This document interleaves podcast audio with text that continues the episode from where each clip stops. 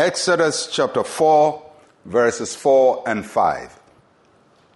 Then the Lord said to Moses, Reach out your hand and take it by the tail. And he reached out his hand and caught it, and it became a rod in his hand, that they may believe that the Lord God of your fathers, the God of Abraham, the God of Isaac, and the God of Jacob, has appeared to you.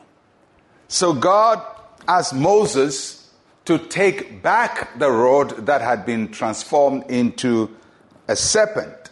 And God asked him to take it by the tail.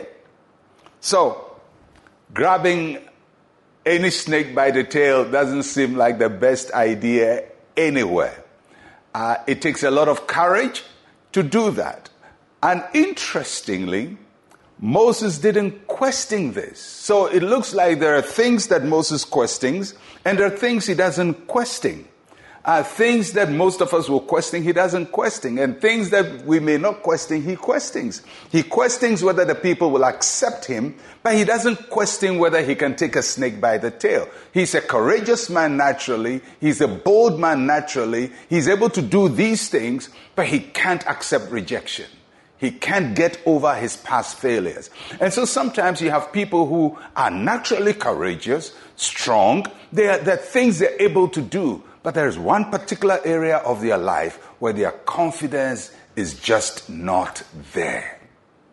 Anyway, Moses takes the snake by the tail and it becomes a rod again. By this, God was demonstrating to Moses, I have the power of life in my hands. Because the snake was the symbol of power in ancient Egypt.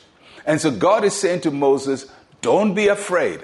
I, I can bring to life and I can take life as well. He has the power to do that. He has the power of life. And he wanted Moses to demonstrate to the Israelites that he had this power to take life and to bring to life and they had to trust him to do that. So this is a sign to show to Israel. By this sign also, God shows that he can take the common to do the uncommon.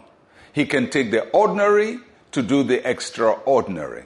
And he can do the same thing with you. The same God who did it for Moses is the God we pray to daily in the name of Jesus. If he can take the common to do the uncommon, in the life of Moses, he can take the common and do the uncommon in your life.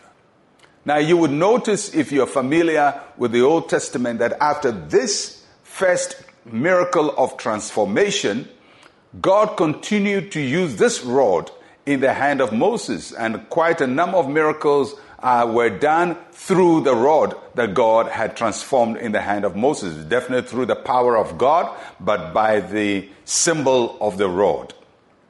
So God took what was in his hand, transformed it, he gave it back to him and says, this is how you're going to do your battle, and this is how you're going to prove to the people in Israel that I have sent you. So, are you looking for a sign? Are you looking for a confirmation? Maybe you are hoping that somebody will give you a prophecy or, or you see a vision or, or, something dramatic will happen for you to be assured uh, that God will use you.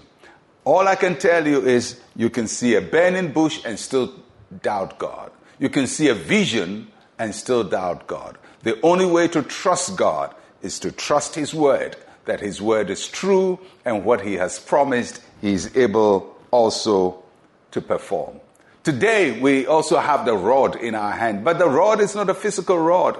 The rod we have in our hand is called the rod of Jesse. His name is Jesus. He's in our hearts. His name is our rod. And at the mention of his name, every knee bows. So don't go looking for a physical rod to use to demonstrate God's power. He's already given you the rod. He lives inside of you. His name is Jesus. Use his name and do conquest and battle in his name.